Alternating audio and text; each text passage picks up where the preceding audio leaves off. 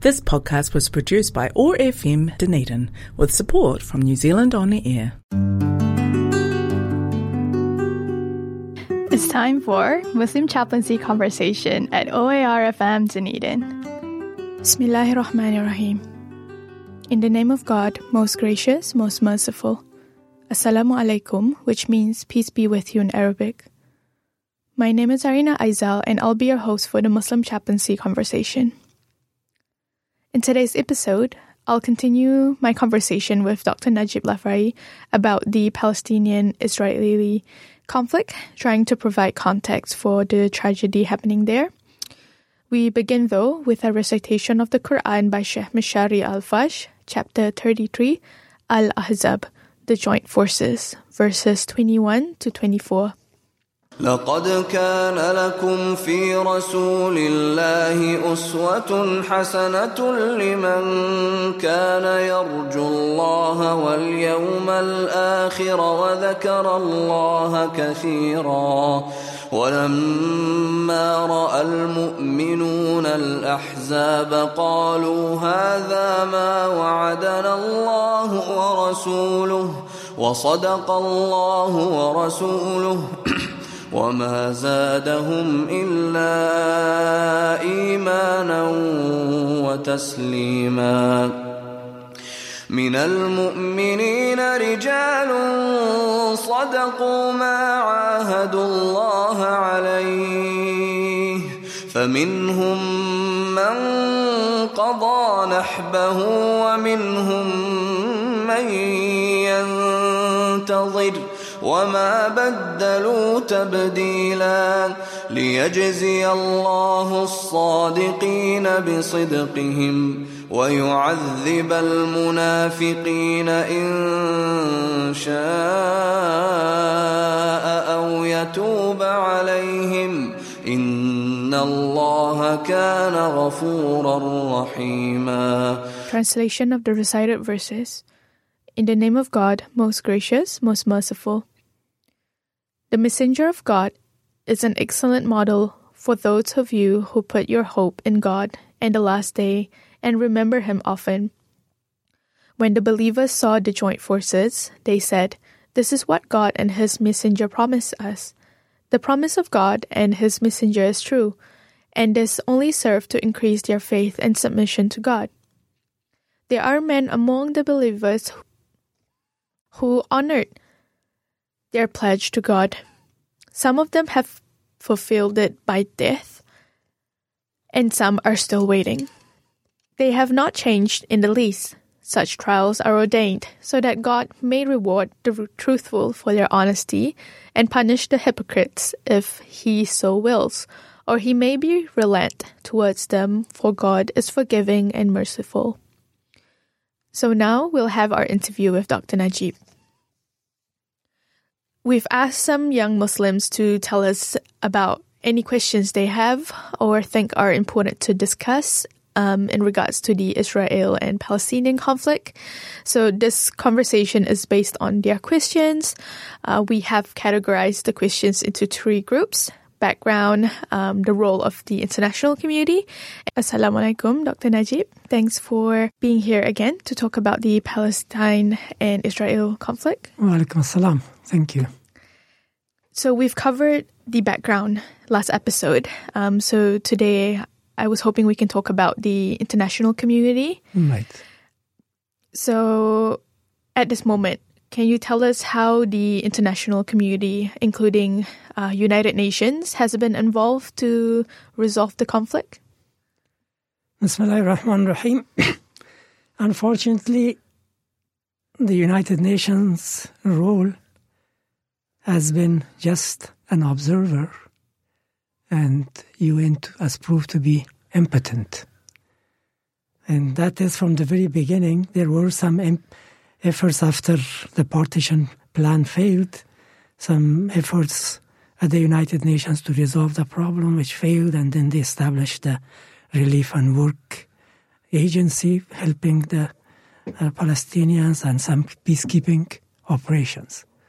So rather than going in those details, I want to mention why UN has failed.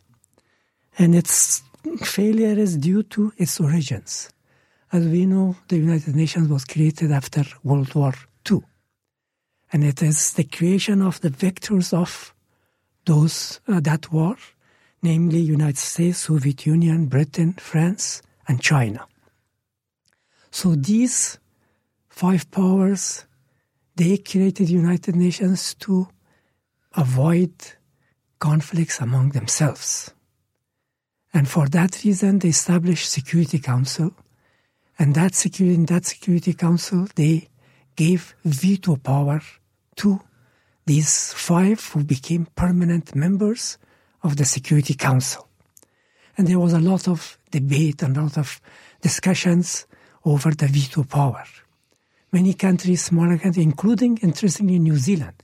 New Zealand was at the forefront of those who were opposed to the veto power at the Security Council. But finally, the United States uh, issued an ultimatum. If you mm, mm, don't accept the veto power, there is no United Nations.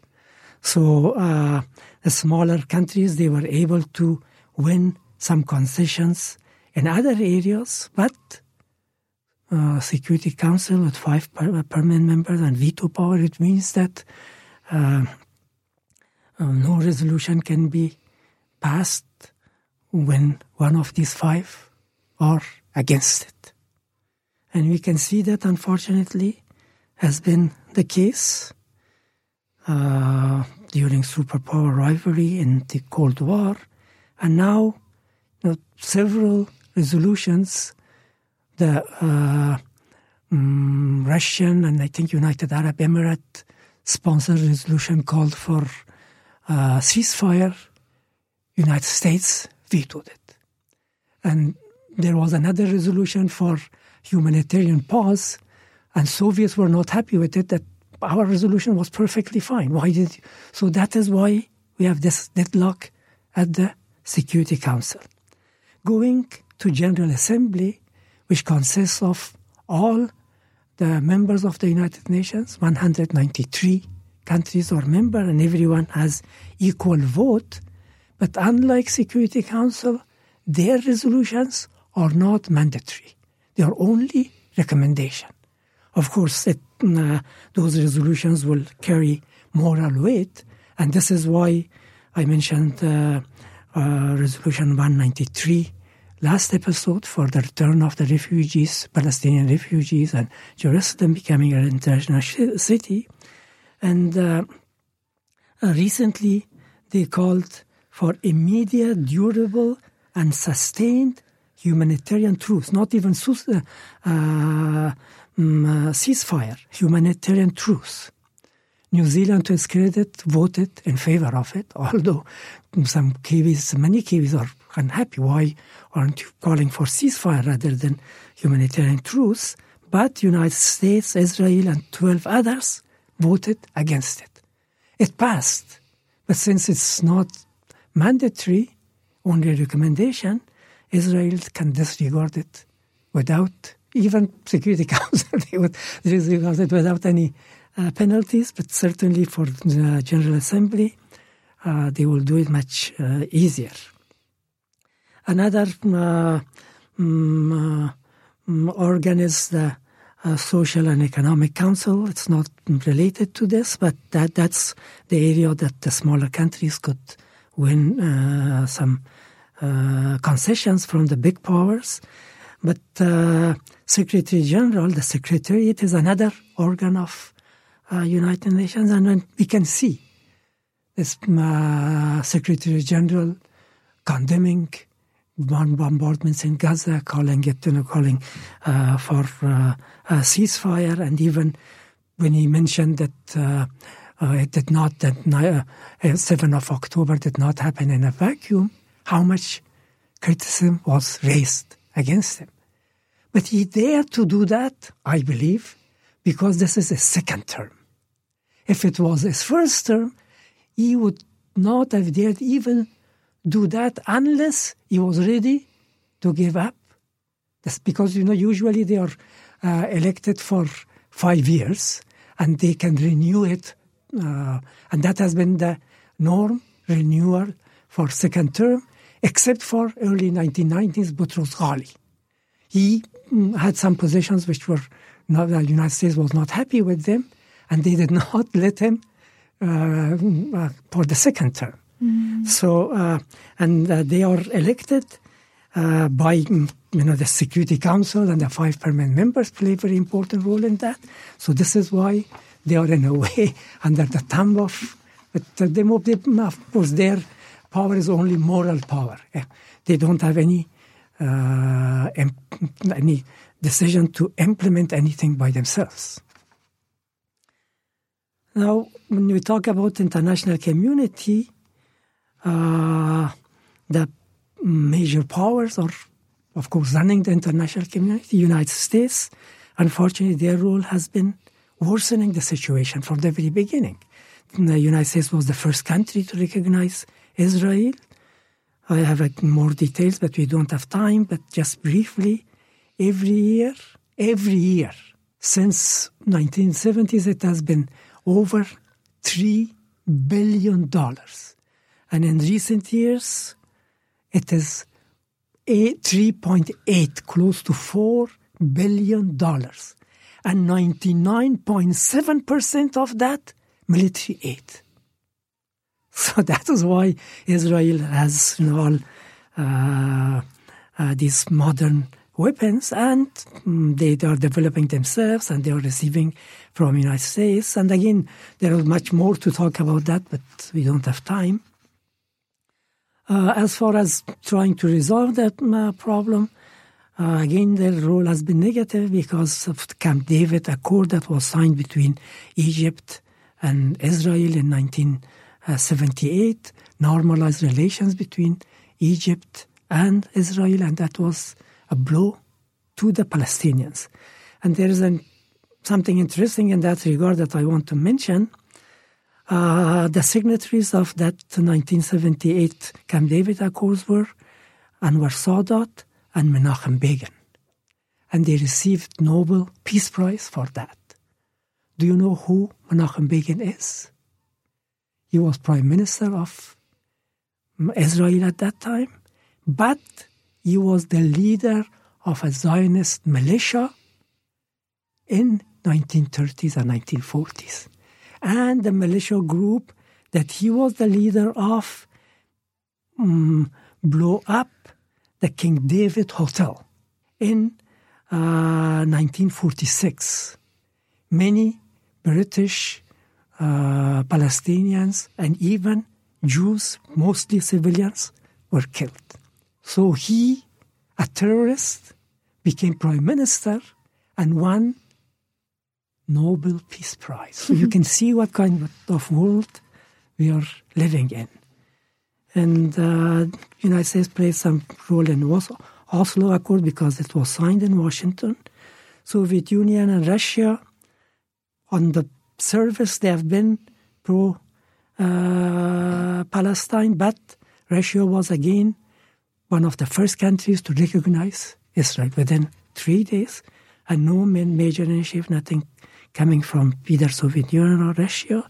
European countries they have played some role in uh, you know especially Oslo Accord again that is interesting, but we don't have like probably we don't have time. If we have time, probably we can talk about it later.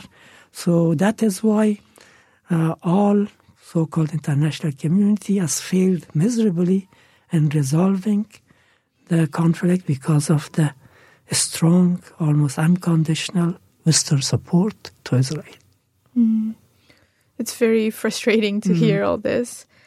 Um, why do you think the West turned a blind eye towards the treatment vetted out from Palestinians? Yeah, that the strong support it comes. I think there are several factors in play. One, I think I mentioned it last episode as well, the guilty conscience of the Westerns. Because Nazis, it's reported that uh, they killed, uh, I know, the genocide, the word genocide is mostly used in case of the uh, Jews in Nazi Germany. They, they um, said that six million Jews lost their life in that Holocaust. And we are reminded of Holocaust so often. Every time, either there is a movie about it, either there's some series or diaries being uh, published, books, you know, all this. Why? Because it was committed by Nazi Germany, but they blamed the West for stopping it. So all the West, they are guilty for the Jew suffering in Nazi Germany. So this guilty conscience that is there. The other important factor is the role of wealthy Zionists. Zion, the, the Jews in general has been very wealthy in Europe, and then they moved to the United States. And many of those wealthy Jews, not all of them, but many of them are pro Zionism. And uh, they played a very important role. I mentioned Balfour Declaration because of Rothschild uh, intervention. Uh, United States was the first country to recognize Israel, and according to Al Jazeera, and I have quote, Truman's former business partner, Edward Jacobson, played a pivotal role in laying the grounds for the U.S. in recognition, recognizing Israel as a state. So you see the role of wealthy Jews over there, and the donations that they gave to political campaigns, and they gave to both, you know, to the United States Democrats and uh, Republicans, and European countries, both sides, because they want to have both sides in their pocket, and they have been to do that. Uh, and recently, uh, Politico, um, uh, on, uh, online publication, says that just after uh, October 7, billionaire Zionists went, several of them, went to Washington trying to campaign the members of Congress. Pro-Israeli lobby or Zionist lobby is another Im- extremely important factor in the United States and Britain and other uh, European countries.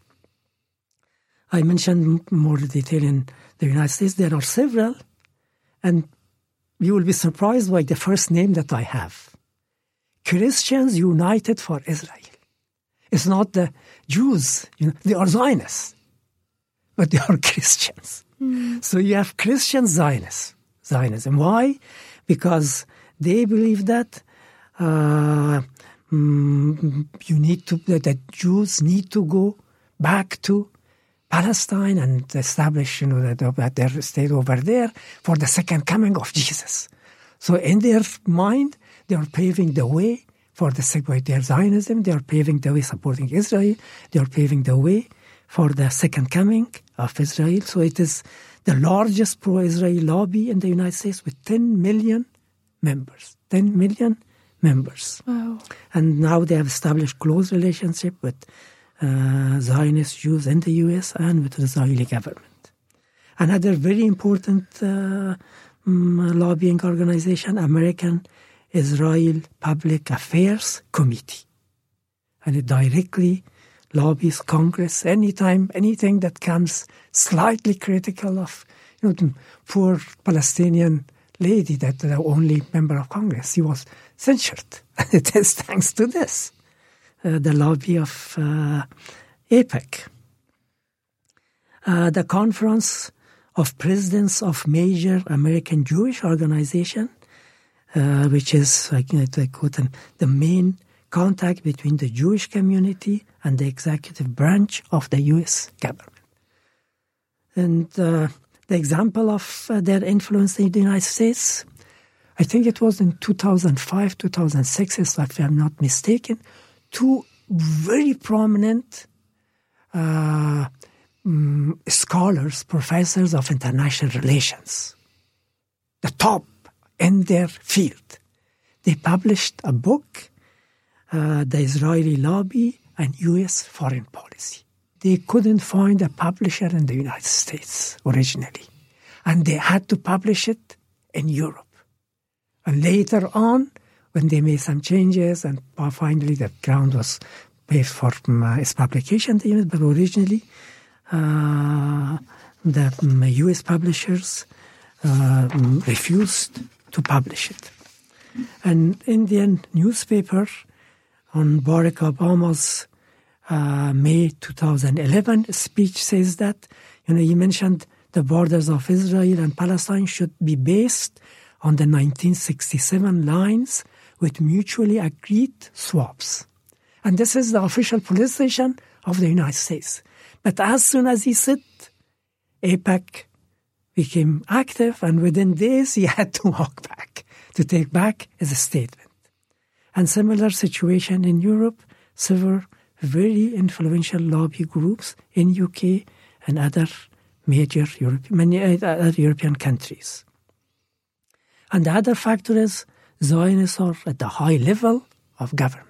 You know, Antony Blinken, the current Secretary of State, do you know what he said the first, you know, after October 7 that he landed in Israel?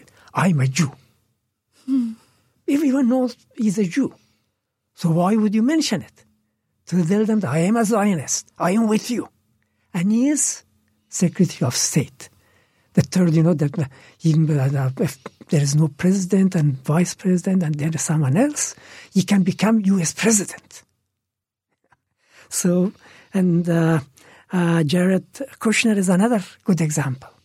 He was uh, he's the uh, son-in-law of Trump, and he was senior advisor to the president, and he's the one who initiated the Abraham Accord for a new Middle East.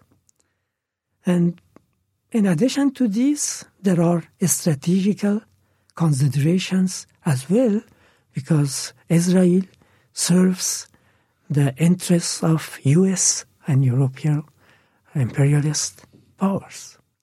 As a young person watching the news and social media, it's quite frustrating to see how Western media and politicians are lying about Israel's war crimes. Um, so, can you tell us why they're giving them unconditional support and why all the media reports are so biased? Uh, I think I mentioned about the politicians earlier, about the reasons for pro-Israeli media. Zionist lobby are uh, active among them as well. For example, in Britain, uh, there is a Zionist lobby, uh, Britain Israel Communications and Research Center. You know, the, names that they have, Communications and Research Center, and their focus is the media. And I have a personal story to share on that. Uh, you know, during uh, Islamic Revolution in Iran, 1978-79, I was doing my PhD at the University of Hawaii. I was in Hawaii. And since people wanted to know what was happening in that part of the world, PBS, Public Broadcasting Service, which does not belong to any big company, they just run by public donations. They invited me and another PhD student, Iranian PhD students, to uh, for an interview to uh, explain the situation. We did it, and they were very happy because there was something new, unlike they had heard before. So they talked to us that we want to make this permanent. Every month, you come and you uh, um, talk about an issue that is, you know, that, that Americans don't know much. Uh, so they give us free, you know, that, that you can go and uh, um, select who you want to, in the show to be and all these things. so the next episode, we focused on Palestine. And in that, uh, if I remember correctly, I was there. There was a professor of uh, political science. He was Korean, but he had a Palestinian wife. And there was a Palestinian, Brother Ibrahim, a Palestinian was in that show. And we invited a Jew, a Jewish student, PhD student, in our Department of Political Science. So four, four of us went there. You know, on the surface, it is a balance because there is a Jew, a Palestinian, a, prof- two, one, a professor, and a student of uh, political science. So we did it, and they were very happy. But of course, that uh, our friend, uh, the Jewish student, was not as pro-Israeli as um, Israelis wanted. And that um, professor was also critical on such issues. So three weeks passed and it was close to the time for the next episode. So we contacted them that we have chosen this issue. So when can we come for recording it? We are sorry, we cannot, uh, you cannot come anymore. We cannot host you anymore. Why? We insisted and they didn't tell us. And finally, unofficially, they told us we are a public broadcasting service and we rely on donations. And after your show on Palestine, we got so many calls that if you continue this line of uh, programs, we will cut our uh, donations. So then we cannot survive. So we have to. You can see that what uh, the, what's happening. Mm. Funding is so important. Exactly, this, exactly. Yeah. And also, international media is part of the global capitalist system.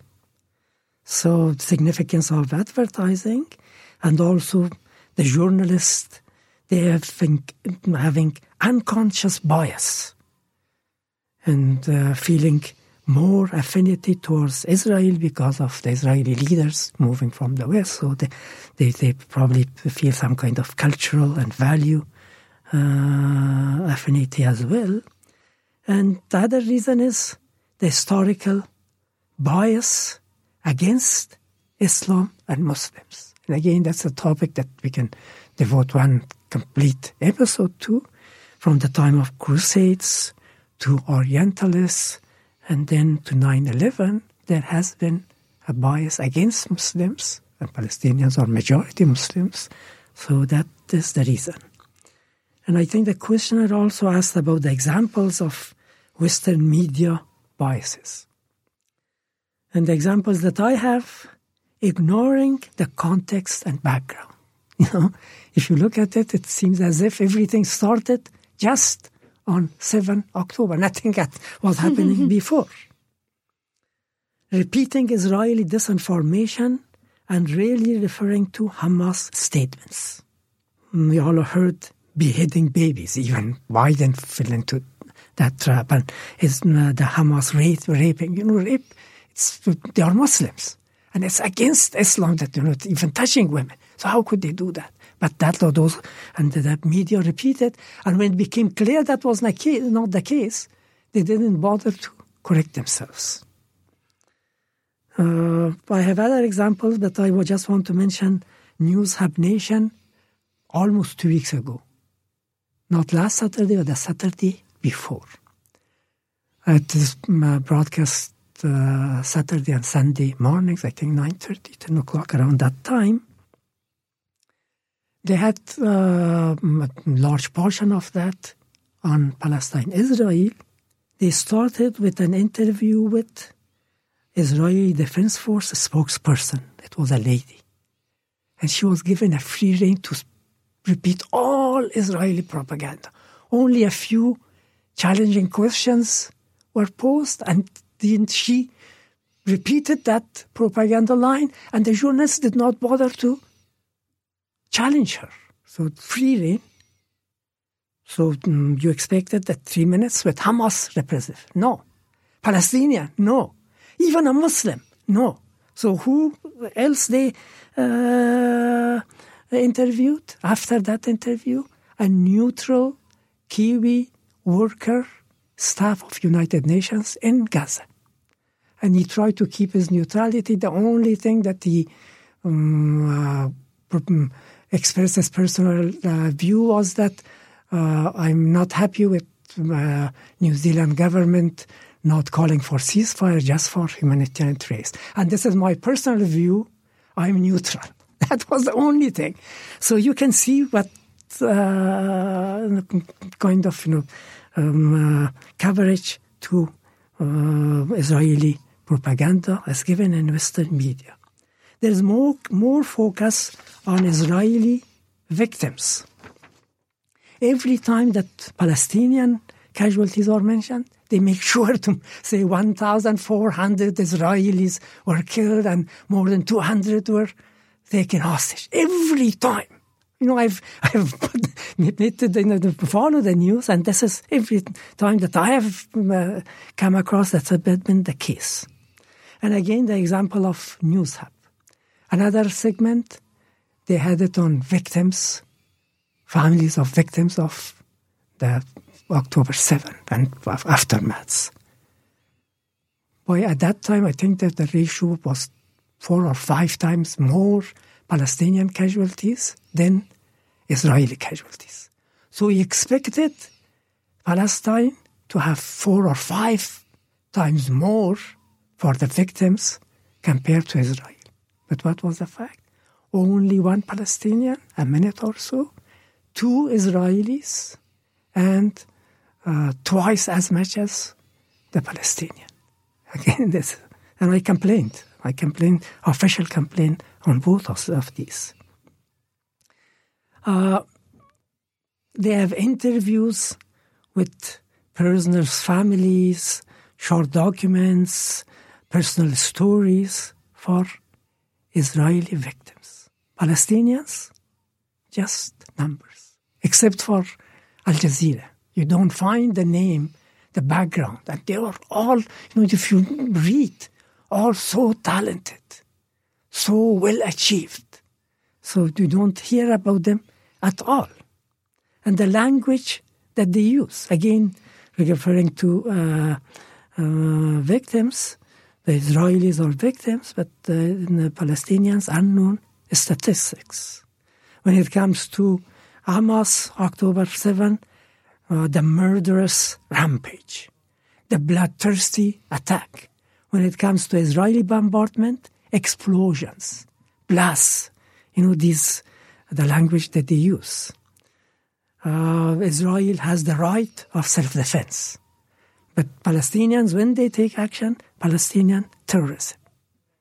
Or someone else pointed, Israelis are killed, Palestinians just died. So this language, that's another example of the bias in media. There was a video that um, came out recently about why, uh, and like, you know, people had questions why Joe Biden, what he meant in his speech when he was younger, when he said that were there not an Israel, um, USA would have been have to invent an Israel to protect the interests of the region. Can you tell us about that? Yes, yes, I think it is um, two decades ago or so. So he has mm. been pro Zionist and pro Israel all along during his political career. And why that is the case? Because uh, Zionism and Israel is a colonial project. I mentioned last time that they, the Zionists framed themselves that way to sell themselves to Britain, to be to get the right to move Jews from uh, Europe to uh, Palestine. And the reasons why Israel is important for the US, I mentioned uh, what two American political scientists, uh, the reasons they give in an article. According to them, during the Cold War, Israel was a, a bulwark against Soviet influence in the Middle East and a counter to Arab nationalism. That was during uh, the Cold War. Post Cold War, again, I have a quote from the article of those two political scientists. Israel remains a counterweight against radical forces in the Middle East, including political Islam and violent extremism. It has also proved uh, in, uh, to prevent further uh, proliferation of weapons of mass destruction by stopping Iraq and Syria, Syria's uh, nuclear programs. The article does not mention Iran, but I think the US is also hoping that Israel could stop Iran from getting uh, nuclear weapons. And also, the, the, uh, the article mentions several areas of crucial cooperation between the United States and Israel, including intelligence and military technology. And another reason, you know, the United States has so many friends in the region. Saudi Arabia is in their pocket. UAE, not United Arab Emirates. Egypt since uh, 1980s. So why don't they rely on them rather than Israel? Because they know the public opinion in their countries. And they know that if you know that, that they cannot protect them against public uh, backlash, so they do not trust them all the way. So they have to have a very trusted friend to carry on their project, and that has been Israel since late 1940s. This conflict, uh, we've realized that money and power is such an important aspect to it. Right. So, why are not Muslim countries striking, taking stricter actions for stopping trade ties with Israel? First of all, not all Muslim states are in the same boat. Some do not have diplomatic and trade relations with Israel whatsoever. For example, Iran, Iraq, and Pakistan. Some have both diplomatic and trade relations, like Egypt, Tunisia, Morocco, United Arab Emirates, Turkey, Jordan, and Qatar. Some have no diplomatic relations, but trade relations. Saudi Arabia, uh, Indonesia, and to a smaller scale, Malaysia as well. Do not have diplomatic relations, but they have some economic and trade relations. Unfortunately, no country has announced cutting any kind of relationship. I mean, Muslim countries. Some, you know, non-Muslim countries, they cut relations, but not Muslim countries have, at least mm, as far as I know, to that this point. And interestingly, United Arab Emirates trade minister was asked how the war in Gaza would impact their relations with Israel, the trade minister. And you know what he said? We do not mix trade and economics with politics.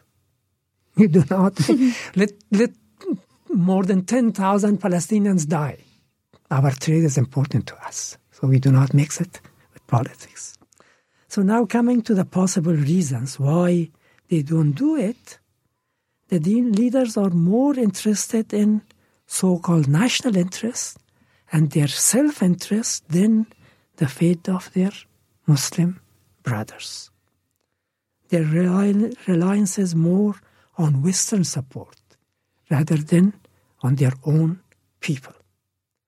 So this is why they have to pay some lip service to Palestinian cause. But when it comes to action, not to do anything meaningful. The only country's position that has been puzzling to me is Turkey. Because Turkey, as you know, uh, Erdogan, the um, uh, uh, president, he has taken, it's not just lip service. He took strongly, uh, a very strong uh, position against uh, Israel attack on Gaza, condemning uh, Israel and uh, supporting Hamas because you know the world considers Hamas a terrorist.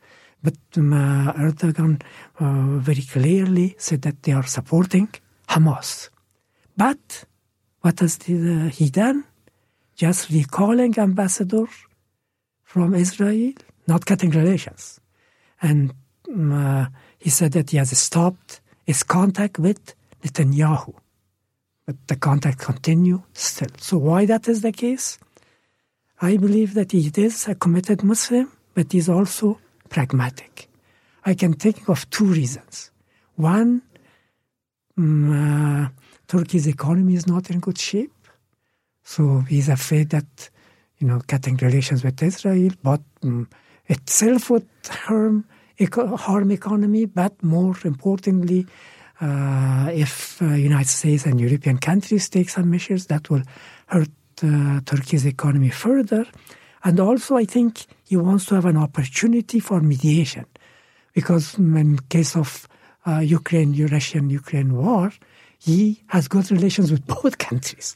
He has tried, you know, the um, grain uh, the, the deal, he played an important role. So probably is thinking of playing a similar role in Palestine-Israel war. Mm. Can you tell us um, what has been the role of neighboring countries in support of Palestine? In one word, unfortunately, they have betrayed the Palestinian cause. Egypt, they were in state of war with Israel until 1978, but Nasser, he tried to uh, have Palestinians under thumb, although he failed, but there's efforts. Uh, the Yom Kippur, 9, October 1973 war, Egypt um, regained some of its territory, but nothing uh, for the Palestinians. And then we had the peace treaty with Israel in 1979, and Egypt established uh, diplomatic relations uh, with uh, Israel in 1980. In uh, 2011, during the Arab Spring, um, Israeli former prime, foreign minister, he said, Egypt is not only our closest friend in the region, is not only our closest friend in the region, the cooperation between us goes beyond the strategic. So you can see how close relationship they have had. Of course, Morsi uh, becoming president, there were possibilities of Egypt distancing themselves from the previous um, uh, positions. But Morsi's uh, defense minister was Sisi, the current president, and he called Israeli defense, defense minister at that time to assure him that no, let Morsi be there. I'm here, and I'll take care of it. And he did take care of it. Jordan, unfortunately, you know, King Abdullah, his grandfather was also King Abdullah and he was the king in 1948 49. And there are reports that he met, he had a secret meeting with Ben Gurion, the first prime minister before Israel, with the, with the uh, um, uh, leader of Zionist movement, first prime minister of Israel, in which uh, they agreed that uh, they would divide Israel, Palestine between themselves. And that, that's why the West Bank became part of Jordan and the rest went to Israel. And even the West Bank was annexed in, I mean, occupied in 1967. Uh, mm, Black September of 1970s, very important in Palestinian calendar because this is uh, when uh, uh, Jordanian army they targeted the so-called Fedayeen, that, that, that uh, guerrillas, Palestinian guerrillas who were active against Israel and uh, um, forced several thousands of them to Lebanon. And they have maintained back channel contact they continue to have um, back channel contact until formal recognition in 1994. Syria, on the surface, they are in perpetual state of war with Israel, ever not until now. And they had three wars 1948 49, 1967, 1973. And the Assad regimes have been in power since 1970 because uh, Hafez al-Assad came to power in 1970 and then he was succeeded by his son, Bashar al-Assad. And I have a quote from an article that on the surface they claim to be champions of the Palestinian cause, but, now I quote, Syrian policy since Hafez, al-Assad has been uh, al-Assad has been based around undermining and confronting independent Palestinian national leadership and asserting control over the Palestinian cause and movement, the same as Egypt was doing under Nasser and others. Lebanon is probably the only exception to some extent, uh, although it was the first country to opt for uh, ceasefire armistice uh, after 1949 war, and they did not participate in 1967-1973 war, but it was subjected to Israeli invasion in 1982 during the height of uh, Lebanese civil war. Close to 30,000 Lebanese and Palestinians was killed. I mentioned Sabra and Shatila that happened uh, during that uh, invasion. And I mentioned that Jordan pushed Palestinians to Lebanon and then Palestinians, as a result of uh, Israeli invasion, and uh, were pushed to Morocco, all the way relocated to Morocco. And uh, uh, there was a war in July 2006 for the first time. In 1973, in a way, was a victory, although initially victory, but then the Arabs lost the initiative. But Hezbollah was success was able to successfully resist Israeli invasion and uh, inflict heavy casualties and finally forced Israel to. Uh, so, if there is, you know, the uh, Lebanon uh, policy is in a way different, it is thanks to Hezbollah. Although, despite Hezbollah, there was an agreement in October 2022 about the uh, maritime border dispute as a result of U.S. mediation. What can you tell us about the Abrahamic Accords?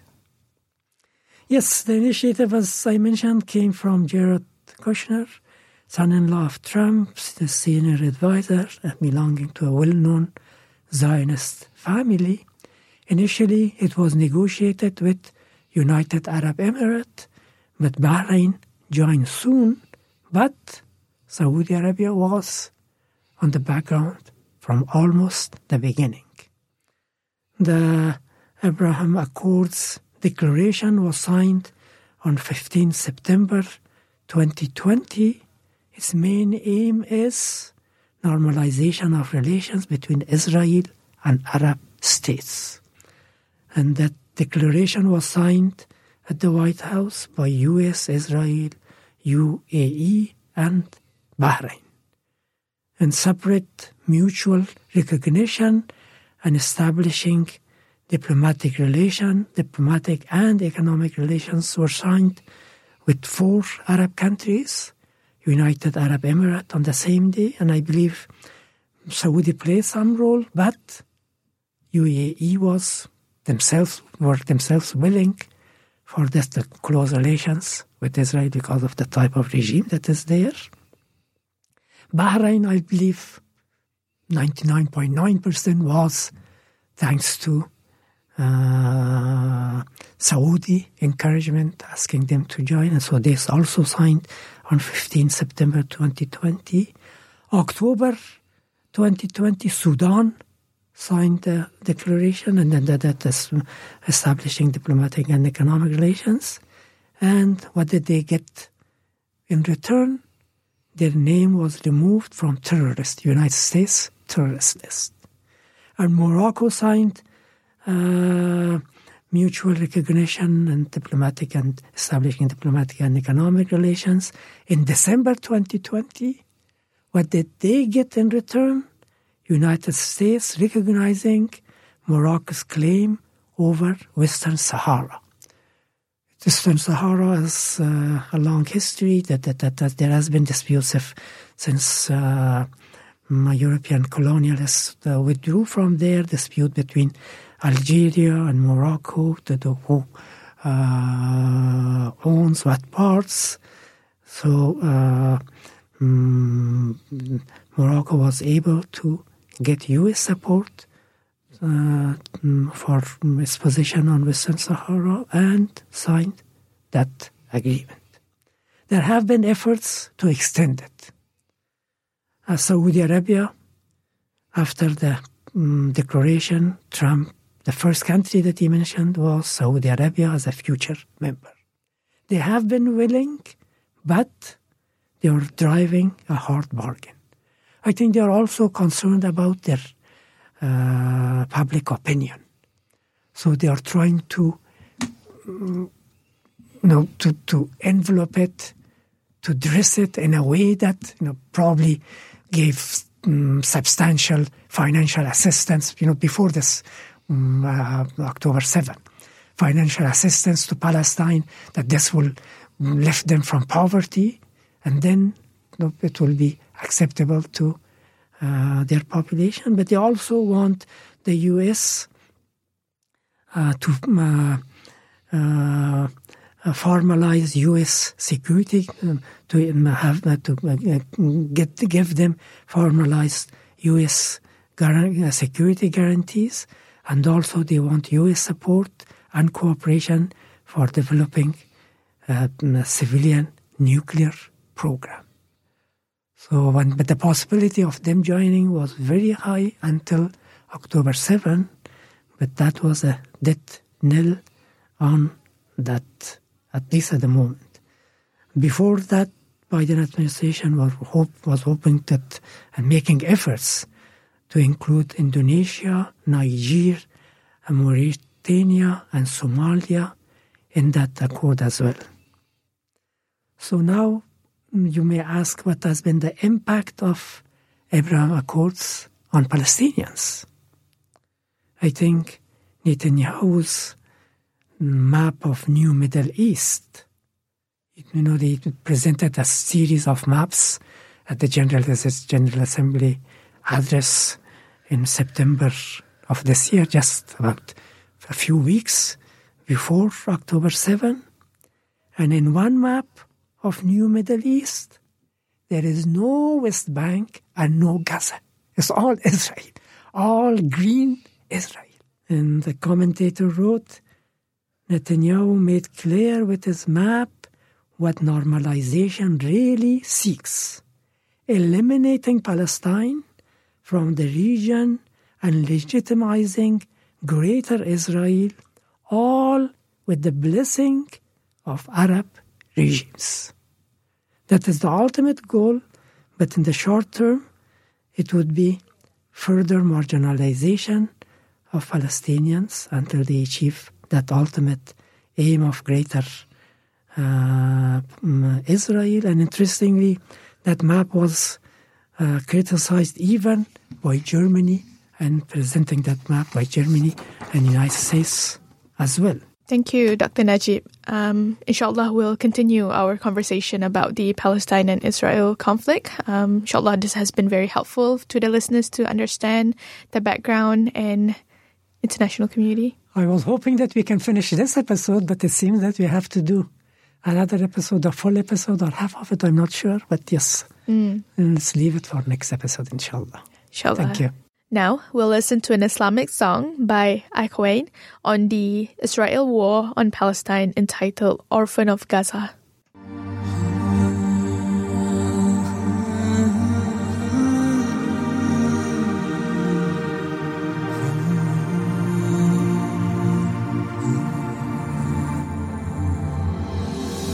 An orphan crying, Can't you see me die, dying while the world watches, debating who's right as they fight for mine, and what about me?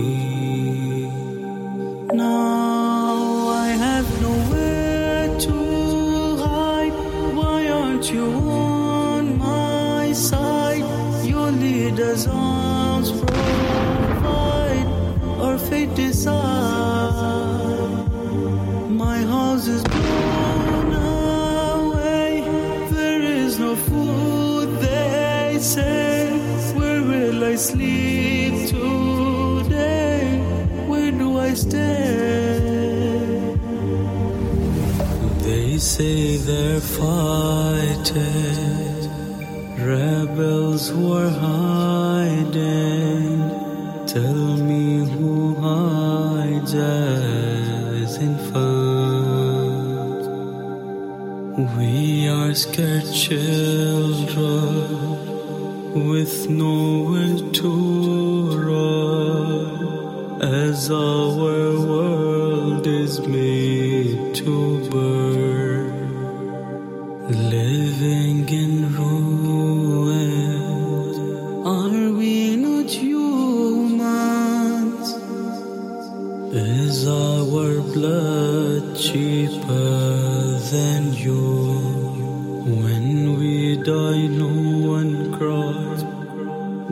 excused with lies. That is the end of our program today. Thank you for your time. Special thank you to OARFM for facilitating the production of this program.